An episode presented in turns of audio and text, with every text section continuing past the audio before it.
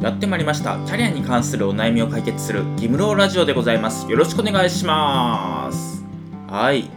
ギムローラジオは大手人材会社を辞めてフリーランスとして活動している私ギムローがキャリアに関するお悩みを解決する番組となっております。ということで今回のテーマは仕事にやりがいを感じなくても幸せになれますというテーマで話していければなと思うんですがまあ、結構前の話になるんですけど2017年にアメリカのギャラップ社っていう結構有名な調査会社があって世界各国のね企業とかを調べてるような会社なんですけどそこが2017年に日本の従業員のエンゲージメント、まあ、仕事への熱意度っていう役になるんですけどそれを調べたんですよ。そうしたらね日本のそのたった6%しかやりがいを持って働いてないっていうのが分かったんですよ。結構これ衝撃じゃないですか。私はねこれ聞いて結構びっくりしたんですけどで私もね私自身が仕事を結構大事にしたい人でもう仕事頑張るぞってスキルアップとか頑張るぞみたいなそういう感じの人間だったのでまあ仕事にやりがいを感じないっていうのはね結構辛いなと思うし仕事をやりがい感じなくなった時期もあったんですけど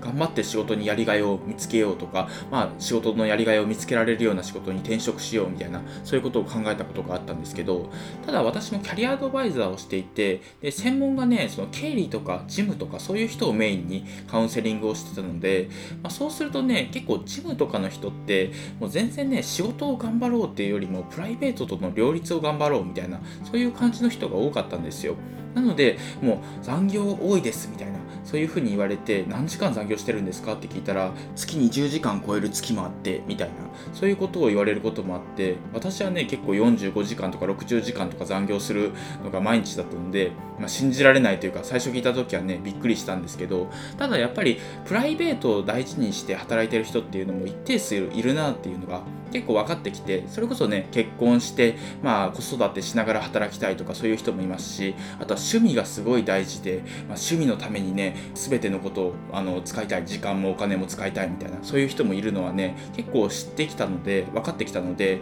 そのまあそういう人もいるだろうなっていうそういう価値観がね結構理解できるようになってきたんですけどそれにねプライベートを重視して働いてる人って結構幸せそうなんですよ。もちろんね仕事が幸せって人はね問題なくまあ幸せそうなんですけど別に仕事がね別にそんなに頑張らなくってももうプライベートでやりがいがあることというか熱中できることがあればもう結構人生は幸せなんじゃないかなっていうまあそういう考え方もねこう私の中では結構好きな考え方かなというふうに思っています。それにね最近副業とかが流行りだしていてでその YouTuber とかねそのキャンプ YouTuber とかいるじゃないですか。でその自分がすごいキャンプが趣味ででキャンプの動画とかをね上げてったらねものすごい再生回数になりましたみたいな。それで広告収入でね副業として本業の収入を超えましたみたいな。なんかそういう人もいたりとかあとは絵を描くのが好きな人がなんかココナラとかねそういうクラウドソーシングサイトで自分絵描けますみたいなそういうことでね出品して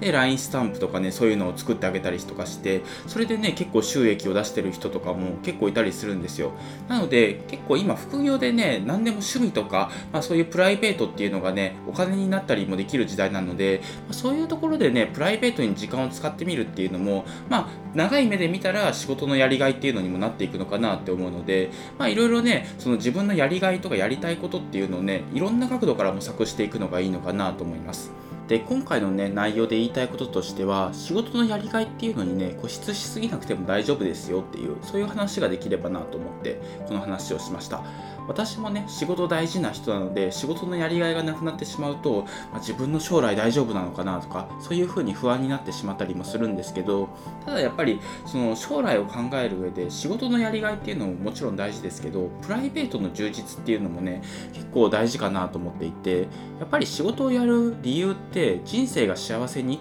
過ごせるようになるっていうそういうところがね最終目的かなというふうに思ってるので、まあ、プライベートも仕事も、まあ、どっちも考えながらね将来設計っていうのを考えていてほしいなと思います。で実際にねそういうプライベートの充実っていうのが、まあ、今の時代というか、まあ、副業っていうのがね主流になり始めて、まあ、プライベートの充実っていうのがお金にもなり始めてるっていうそういう世界だったりもするので、まあ、自分がね熱中できるところ、ま、やりがいを持ってやれることっていうのをね、ま、とりあえず幅広く探していくっていうのが大事かなと思うので、まあ、いろんな角度からね是非いろんなものをね挑戦してみてほしいなと思いますというわけで今回は以上になります今回は仕事にやりがいを感じなくても幸せにはなれますというテーマで話してきました。で今回の内容も含めてなんですけど、まあ、いろんなタイプのねキャリア形成っていうテーマで、ま情報発信をしていてブログもやってるんですけど、まあ、ブログでもね結構役立つ情報を書いてるかなと思うので合わせて読んでもらえたら嬉しいです。というわけで今回は以上です。ありがとうございました。